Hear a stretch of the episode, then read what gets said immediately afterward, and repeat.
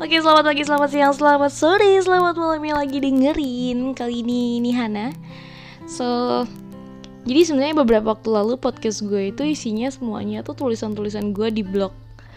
Ya mungkin udah, aduh kayaknya tulisannya Kayaknya podcastnya Hana nih isinya tulisan-tulisan semua nih. Oke, kali ini biar refreshing dikit Gue pengen nge-review buku. Dan buku ini salah satu buku yang menginspirasi gue dalam menulis ya dalam banyak hal. Dan buku ini buku lama sebenarnya bukan buku baru. Ya jelas-jelas sudah dari lama ya gue punya. Iyalah. Dan buku ini diterbitkan tahun 2012 yang ditulis oleh Fat Gibran dengan judul Perjalanan Rasa. Dan gue suka sama buku ini. Kenapa kok gue suka sama buku ini karena buku ini sangat-sangat berhubungan dengan kehidupan kita. Ya bisa dibilang kayak curhat gitu sih. Soalnya isinya tuh bener-bener kayak bener juga ya. Gue bakal ngomong kayak gitu. Bener juga ya gitu.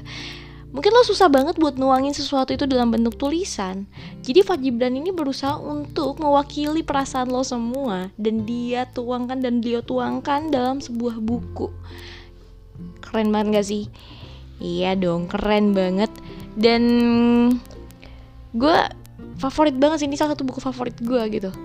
Um, selain Dewi Lestari, gue juga suka Fat Gibran karena tulisannya oke okay banget gitu. Ngena sih karena mungkin karena gaya bahasanya cocok ya ke gue gitu. Gue nggak tahu mungkin lo punya favorit penulis favorit juga yang lain. Banyak juga penulis favorit lainnya kayak misalnya tulisannya dari Terelia juga bagus Um, tapi gue sih pengen rekomendasiin buku ini karena buku ini bisa banget jadi rekomendasi. Nah, jadi sekarang gue pengen langsung aja ya buat review. Jadi buku ini nih ada terdiri dari beberapa topik ya atau judul gitu. Setiap judulnya tuh mewakili dari setiap cerita gitu yang ingin dia sampaikan ada tentang mama, ada bahkan tentang jodoh. ya mungkin buat lo yang masih jomblo, pasti aduh jodoh gue ya. Nah, ini ada tulisan tentang jodoh juga. Jadi kayak menjawab kegelisahan lo. Oke, ini juga ada juga tentang ketakutan, ya tentang perasaan-perasaan kita yang kadang gelisah, bahkan bahagia. Tentang waduh murung juga ada. Move on juga ada Salah satu bagian yang gue favoritin itu yang dialog diri. Wah ini favorit banget nih ada dialog diri soalnya ngena sih. Jadi dari awal gue baca sampai hari ini yang paling berkesan banget ya banget nget nget buat gue tuh yang dialog diri. Nah buat lo yang penasaran, jadi sebenarnya kalau misalnya lo masih bisa nemu buku ini di toko buku mungkin di Gamit atau di toko di mana Togamas mungkin kalau lo lihat bagian cover belakangnya biasanya yang bagian kayak sinopsis kayak gitu-gitu. Nah itu tuh tulisan bagian belakangnya itu menerangkan menge, um, bukan menerangkan seperti um, tulisan ini merupakan cuplikan. Cuplikan dari tulisannya yang berjudul dialog diri. Jadi itu seperti ada gambaran. Jadi sebenarnya ini kayak inti maksudnya buku ini apa sih tentang apa sih gitu. Oke okay, biar lo nggak penasaran gue bakal bacain um, cover belakang bukunya. Inilah perjalanan rasa. Nikmatilah semuanya. Sambutlah bayi-bayi yang dilahirkan. Peganglah tangan orang yang kamu sayangi. Relakan kepergian orang yang kamu cintai. Jatuhlah pada cinta dan bangunlah sebagai manusia yang berjalan di atas keyakinannya sendiri. Berlututlah pada kagungan. Bentangkanlah sayap saat seseorang menjatuhkanmu dari ketinggian. Terbanglah seperti burung mencintai angin. Berjalanlah seperti seorang ayah yang menuntun dengan putrinya. Berbahagialah seperti anak-anak. Waspadalah seperti pertama kali belajar berjalan. Dengarkanlah nyanyian angin. Jadilah air hujan yang membawa kehidupan baru bagi tanah-tanah yang kering. Jadilah matahari yang berani terbit dan siap untuk tenggelam. Jadilah seseorang yang membuat dunia jadi berbeda. Jadilah dirimu sendiri. Kita bukan apa-apa dan bukan siapa-siapa. sampai kita mewakili pikiran dan perasaan kita sendiri. Oke, itu cuplikan dari tulisan yang dialog diri.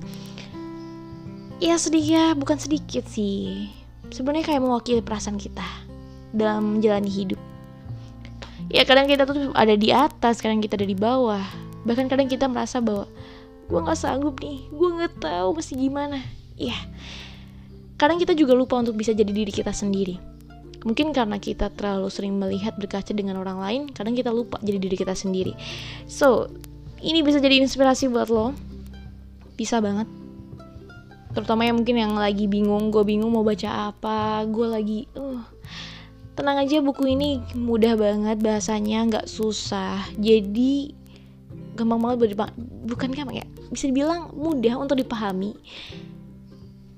Dan oke okay lah, menurut gue sih harganya juga kayaknya nggak mahal ya gue dulu udah lupa sih harganya berapa tapi yang jelas sih ini oke okay banget di kantong jadi udah oke okay banget di kantong juga isinya menginspirasi banget nah bisa dibilang sih sebenarnya ini salah satu buku yang bahasanya juga nggak nggak berat gitu karena biasanya gue baca buku yang mungkin model bukunya bahasanya tuh apa ya menggunakan gaya bahasa yang agak terlalu mungkin orang orang orang bilang mungkin kayaknya susah banget buat dipahami mungkin ini bisa jadi salah satu yang oke okay sih Oke, okay, next time gue bakal bahas buku lagi, review buku lagi. Mungkin kali ini, oh no, maksudnya next time gue bakal bahas buku, mungkin bukunya lebih kayak non fiksi. Karena nih buku ini kan genrenya kalau yang tulisannya Fat Jibran ini maksudnya genrenya novel ya, novel fiksi gitu.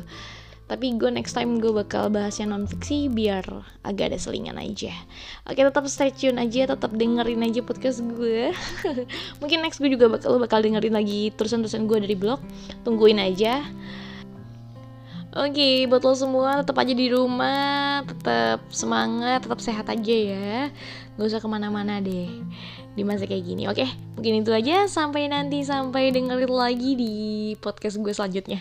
Bye.